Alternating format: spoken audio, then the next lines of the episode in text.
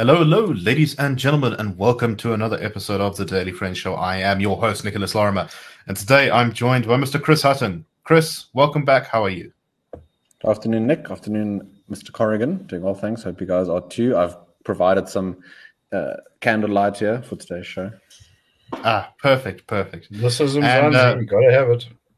Indeed, and we are joined also today by Mr. Terence Corrigan. Terence, how are you doing? It's cold. Yeah, but it's not as cold, thank goodness. Um, it's cold over the weekend, eh?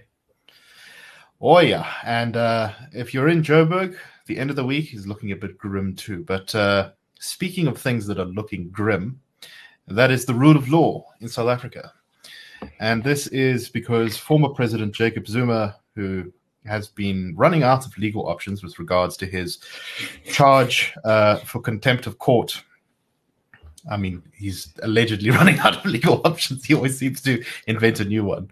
Uh, so he got found in contempt of court by the Constitutional Court for refusing to uh, appear at the Zondo Commission. Uh, he then uh, went on to fight this. Uh, he was eventually taken to jail for about 20 minutes before they let him out on medical parole. That medical parole decision was then taken to the courts and where it was found to be unlawful. The IRR was also one of the parties in, involved in the court case there. Zuma appealed that decision to send him to that that his medical parole was uh, unlawful.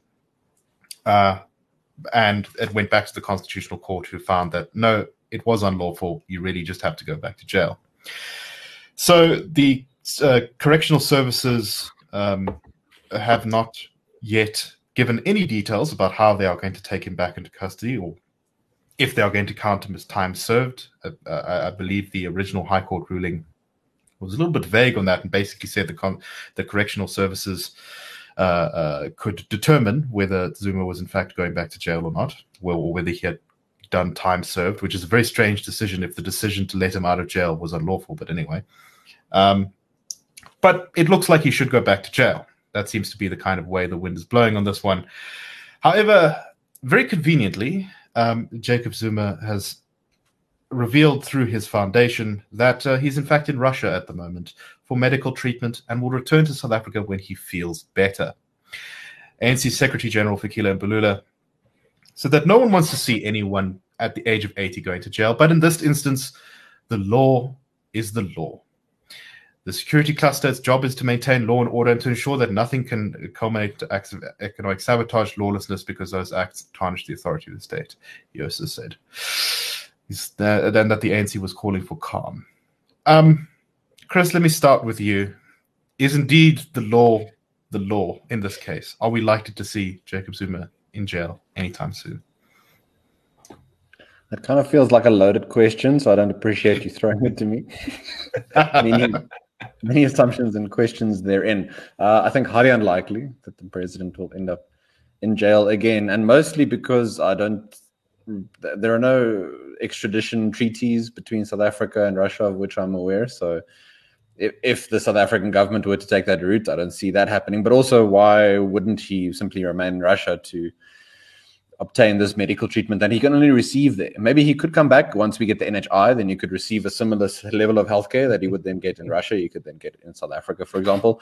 But for him and his whole strategy of delay and that sort of thing, I mean, yeah, don't put it past him, even in his uh, more advanced years, that he wouldn't have planned this for a while and seen this sort of thing coming. Um, that's why it also helps to be overseas. Um, and then from the ANC side, obviously helps for optics to say the, the law is the law. But given their actions over the last, what, 30 years, very much don't have much of a leg to stand on in that regard. So it could help a little bit with some of their supporters to say, see, no one is above the law, the party respects the rule of law.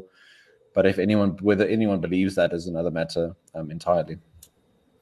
Right. So while no extradition treaty does exist between South Africa and Russia, it is within, I believe, the powers of the presidents to make an, a request to each other. So Cyril could presumably request Vladimir Putin to look into this case and then do a sort of case by case extradition.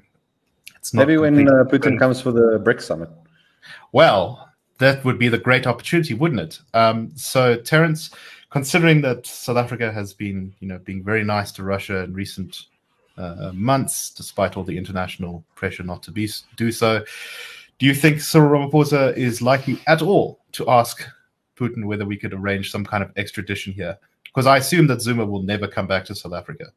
Um, that's my assumption as well. Look, I think that uh, if he does come back, it will be after after an extended absence. You know, let certainly let the issue die down. Then we can come back and we can, you know, like have a court case to review the court case. I believe this is actually about a contempt of court finding. You know, this isn't this isn't even the big, um, you know, like a, right. an arms deal conviction. Exactly, so, the corruption case is still going through the, yeah, the court process. So, yeah, so this is this is you know essentially uh, this is almost a, just a procedural issue. Um, I I actually think it serves Ramaphosa's interests quite neatly to have him in Russia, where you know the South African state just can't arrest him because well he's in a like in a sovereign country.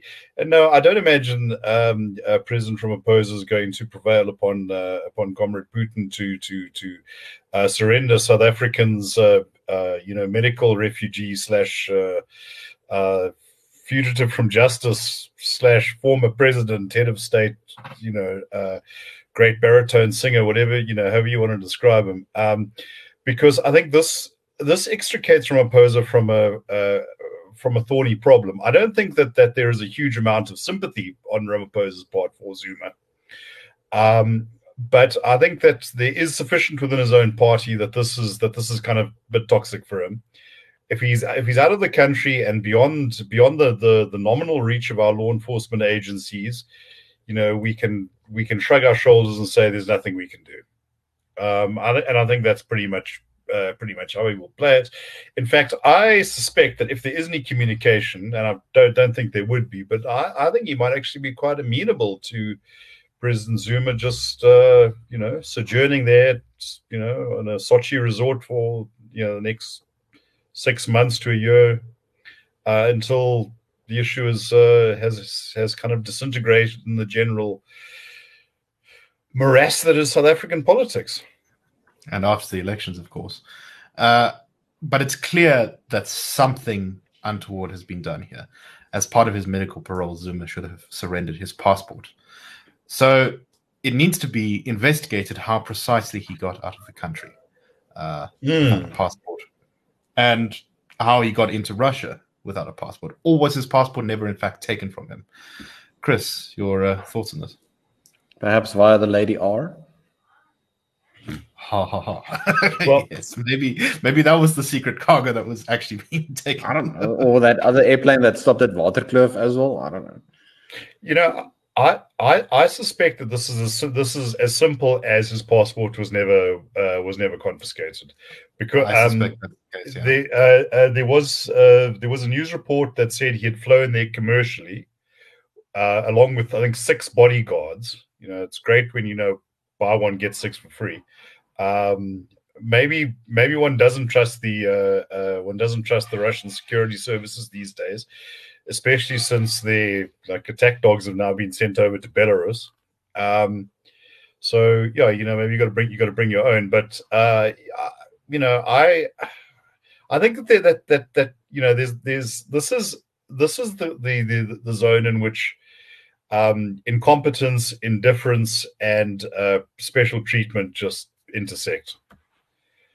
So yeah, you know, you you you you could also ask, you know, why no customs official seeing President Zuma, you know, didn't think didn't think to question this. You know, uh, there many people get stopped, you know, trying to leave countries on far far less. Indeed and I think it's uh, it's it's going to reveal very shortly the reality here, which is that, as you say, this is actually probably beneficial to Cyril. He doesn't have to deal with this issue anymore because he can just say, "Oh, it's it's not my fault. It's it's it's oh, it's poor Russia. You know, we can't do anything shocked. about it." I was shocked that this happened. Whereas the reality, he probably could do something about this and uh, get Zuma back and actually get him uh, on trial or at least in jail for for the things he has already done, and presumably on trial for the things that uh, we suspect that he's very likely to have done, like the corruption stuff, which he's dodged for what twenty years now. I, I would be very, very surprised if Zuma ever sees the inside of a court to answer any substantive charges. Right, and I, I think now that this is, I, I, I, suspect that he's not going to come back from Russia. That's my my feeling. He's Quite a pretty possibly. old guy, um, and uh, his his daughter and some of his family in particular have been very publicly close to the Russian state during the Ukraine war. So I I wonder whether he's maybe cut some sort of deal. But anyway, that's just speculation on my part. I don't have any any real evidence for that. Um, but let's move on to our next story, and this is about uh, the state of our politics. We, we, do these every now and again, and we had the ANC's leader in KZN, Bheki Mtolo, um, saying a large number of things. But one of the more uh, controversial things he said was, well, firstly, that he didn't think that power outages were going to affect the ANC's prospects when it came to the election which I think is a controversial claim. But then he made a probably more reasonable claim, which is that the people of South Africa don't care about Phala Phala. He said, quote, They will tell you we don't have water. In my household, people are unemployed. The sewer is leaking. Only the ANC speaks about these issues. The opposition speaks about Phala Phala and moonshot pacts. They are not addressing what affects society. Even with load shedding, they are drumming a lot. People are not raising it as a key matter. It's unemployment, poverty, and the cost of living. And it's only the unions that raise the matter of the cost of living.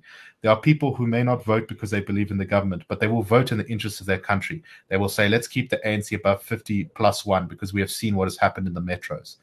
The consequences of coalition governments are greater than the dissatisfaction we have. In 2024, there will be two votes those who vote for the political party they love, and those who are voting for the stability of their country. Those voters include the white community, he explained. Uh, uh, he also then went on to say that it was impossible to run a coalition without 45% of the vote in, in any particular area, and that this is why the IFP and DA together, uh, even in KZN, won't be able to do anything with a coalition there because together they're likely to get less than 45% of the vote, he claims. Um, Terence, do you think he's right? I mean, there's a bunch of claims in there, so pick whichever ones you, you, you think. But do you think he's he's right about about any of this?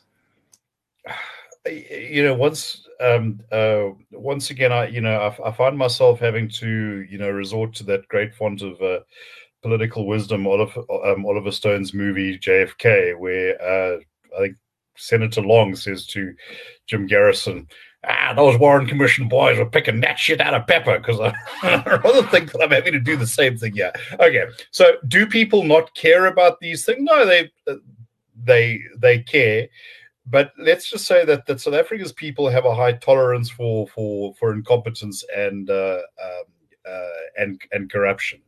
You know, we were just talking about uh, about former President Zuma. Let us not forget he was extremely popular, even though he had a cumulonimbus cloud above his head.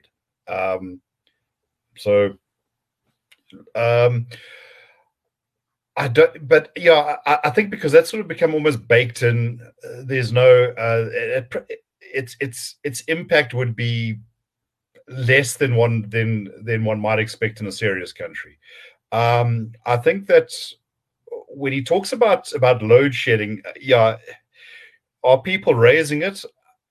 Once again, I think that the the issue there is is is more complex. Um, people when people talk about unemployment, well, you know, factor in the fact that uh, South Africa is not a great investment destination because you can't keep your machines running, um, or because and you know, I wonder how much investment we get is actually people putting up solar panels or uh, you know um, their, their, their their own generation because they can't re- because they can't rely on the state to which they pay their um, uh, uh, they pay their taxes. So I think until you can get that reasonably sorted out, uh, you know that that that unemployment issue is is is just going to fester.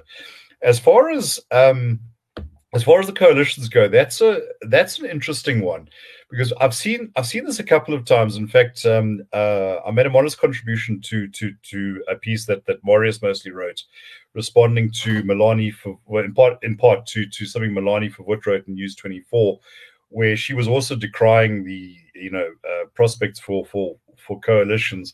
And it almost seems that there's a there's a mindset here that you know we are going to choose the ANC or we're going to choose coalitions. I don't think this is so much you know um, uh, a choice as as the inevitable direction our politics is heading into. The question is only, you know, where, is only going to be, you know, can we make co- coalitions work? Um, as far as instability goes, there is uh, the ANC's um, uh, inept handling of, of of the country, not least um, it's uh, uh, it's it's it's meddling in the um, in the civil service to the point that the civil service is now is now dysfunctional. Has been far more destabilizing than um, you know the inability to form a to form a durable government in Johannesburg. Now, and that's serious. That's serious enough.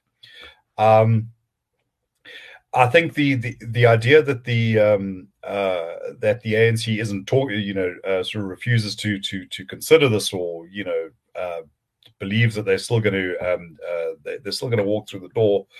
Well, maybe they will, but I think that that, that the time is rapidly coming when um, when they won't be able to do that. They're going to have to decide how they um, uh, how they handle it.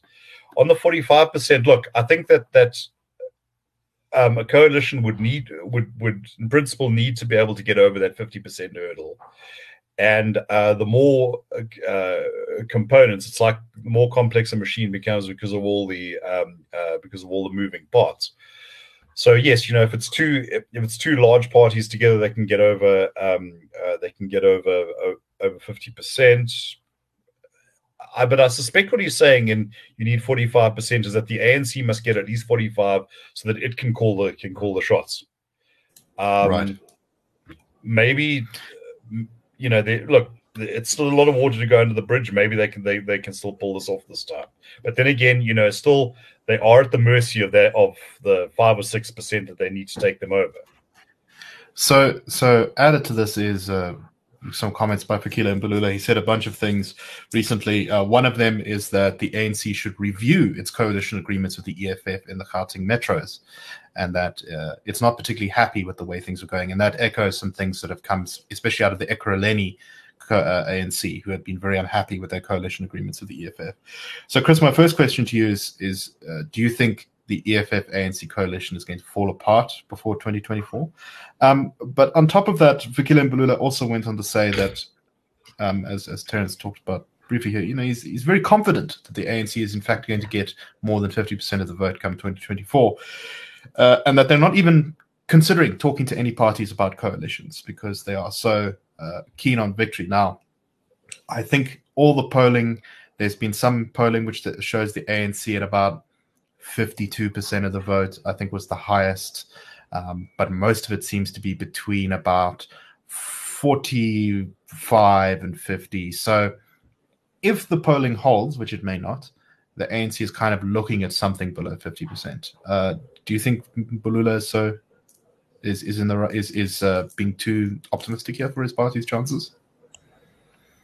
Yeah, for a party that doesn't think much of the possibility of coalition government, the ANC spends an awful lot of time talking about it and devoting energy and thought to what agreement should we have in place? What will the requirements be? You know, is it proportional? Who gets what? All this sort of stuff.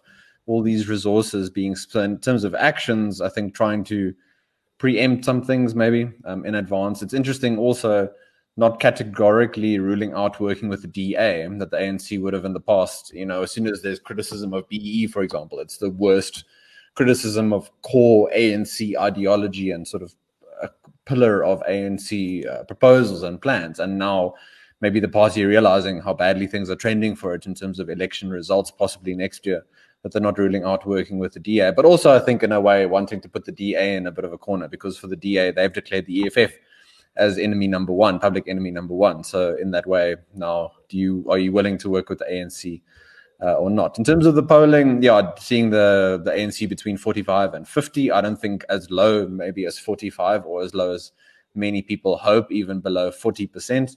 Still very sticky support in certain areas, so don't discount that. Um, but it depends now maybe what these so-called opposition coalition parties can bring together and work on. Um, we're going to see a coalition convention conference in the next month, I think. So we'll see what sort of things come from that. The parties that participate, if they know start to present a coherent vision to voters and a coherent idea of what they could deliver. Um, even last week, we had the IFP and the DA signing this uh, service delivery pact in KZN. Maybe that points to a sort of direction that these kinds of things could go, at least initially, focus on some basics and then build from there. Um, just on the on Mbalula himself, I think playing the Secretary General role very well um, every week. Pretty much there's between 10 and 20 stories just about him and the ANC and sort of this idea of PR and being in the conversation and putting things on your terms. Don't discount the sort of work that goes into that and wanting to be at the forefront. I mean, it's not always going to be positive, of course. It is uh, the former minister of many roles and many uh, failed portfolios but nonetheless, you still sort of dominate the conversation. So that could be part of the wider strategy, I think. Terence, what do you make of the health of the ANC EFF coalition? I look. I think that it's it's it's there's an interesting dynamic in the sense that um, the ANC and the EFF are not too far apart ideologically. Although I would say the ideo- the ANC is probably a lot more um, a lot more heterodox. Um, you know, I think at, at at once at one stage, you know, it was come one, come all, and you know, uh, home for all, uh, lots lots of goodies to go around. I think that the um, concern that someone like like Fikile Mbalula has now, and I think that he was actually personally quite friendly with with, with Malema. So maybe you know maybe this is this is uh, um, uh, where this comes from, is that I think that there are many in the ANC who are afraid that the EFF are going to be better at this than they are, and they're going to eat their own lunch. And uh, you know, you you sort of um, you know, it's like getting into bed with a succubus. It's very attractive until she eats you. Um, this is possibly what they uh, what what they uh, what they are concerned of, is concerned about the, the possibility of some sort of some sort of reverse takeover.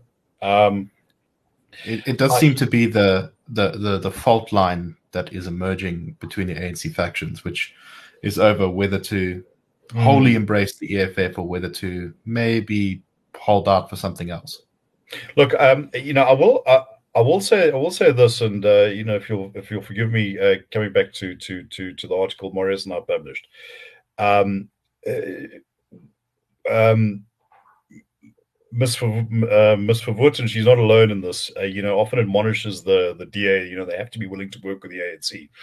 But um, last week, the ANC had a um, in Gauteng had a conference um, uh, on local government, and Panyaza Lesufi was explicit that uh, they are not supporting the Al Jama-ah mayors because you know they are um, uh, because they they like them. They're doing it specifically, you know, because this is against the DA. Now it's very interesting. You know, the DA was always was always attacked for being you know too negative or whatever, but this seems to be very much in, very much in that in that in that mold.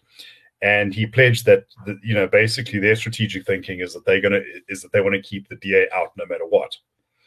Um, so on the one hand, it seems that uh, uh, you know even if in absolute terms they might not be you know wild about working with a with the with, with, the EFF. That certainly seems to be the way the the, the Gauteng people are um, are moving.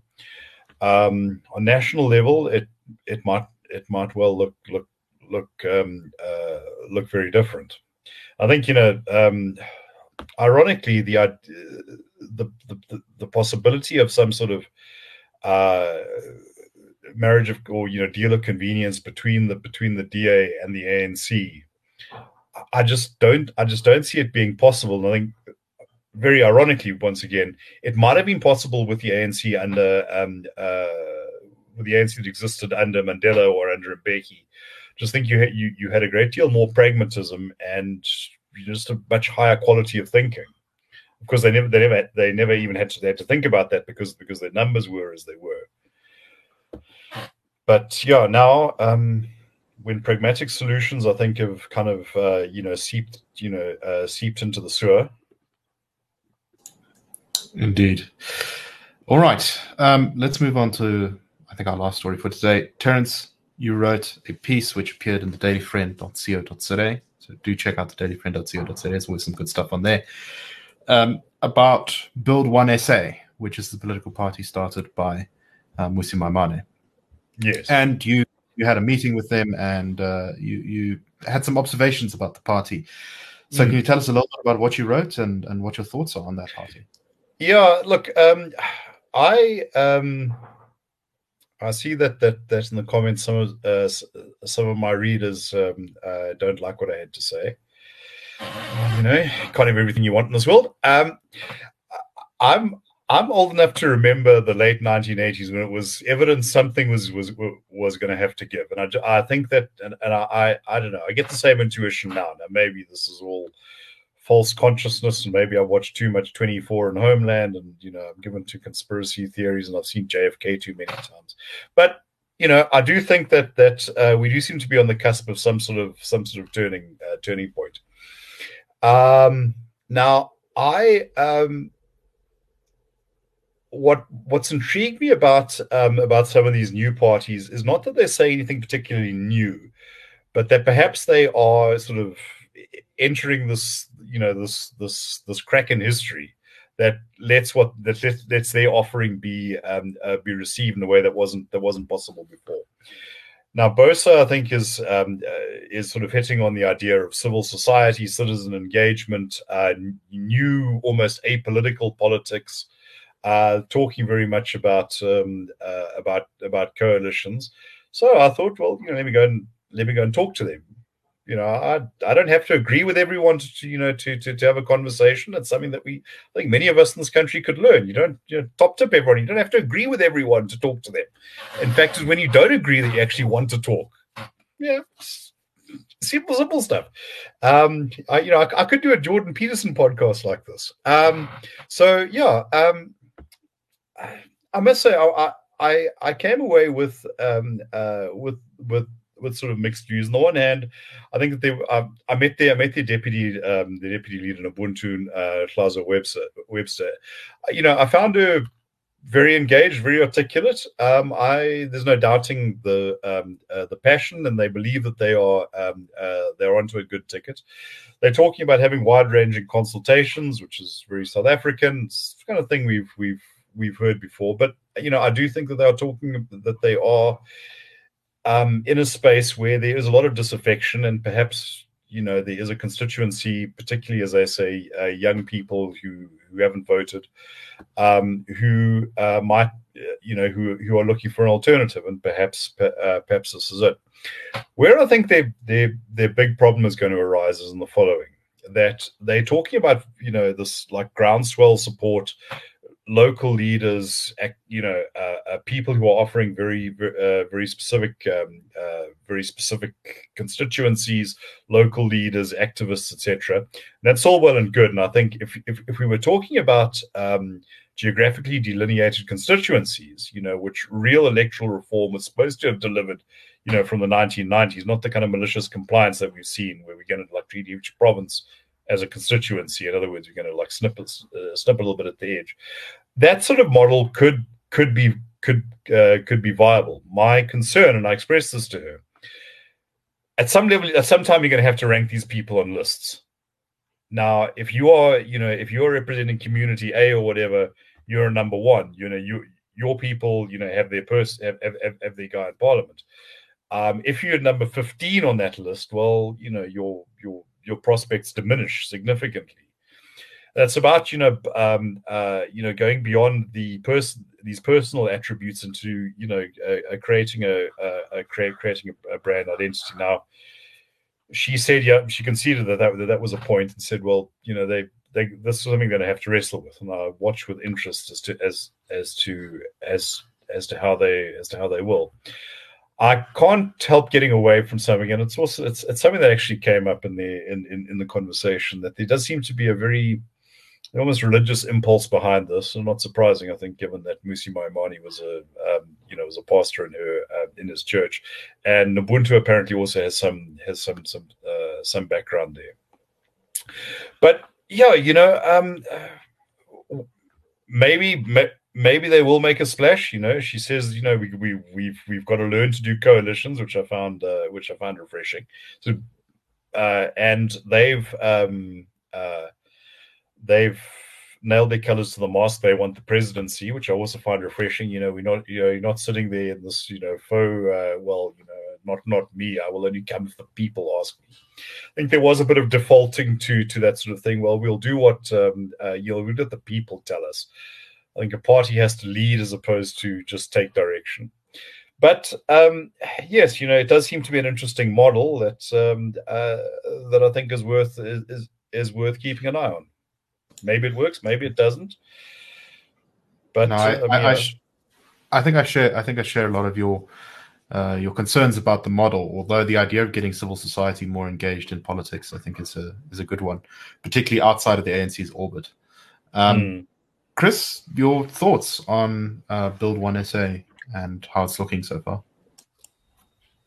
Yeah, time will tell if the sort of groundwork has been done. I mean, one talks about the sort of consultations and things, but what do you do with those, and how do you act upon them to sort of actualize or concretize them in a way that you can then see the impact thereof? Um, even in certain areas, doesn't have to be nationally completely, but maybe certain metros or certain more um, uh, more minute geographic location. So let's see what what happens with that the some of the risk here, of course, is that some of these movements or ideas eventually get co-opted back into this idea of we can reform the ANC, support the ANC in this broader umbrella, just go with you know Ramaphosa again, New Dawn 3.0, whatever. Whatever. I'm not saying that Bosa will do that. I'm just worried about sort of that that incentive or that inclination possibly because that's a way for you to get international government and to make more of an impact nationally, sort of short term wins in that way. So I'm hoping that doesn't happen. Let's see if where the sort of if the intentions and the, the, the aims are correct based on on real actions.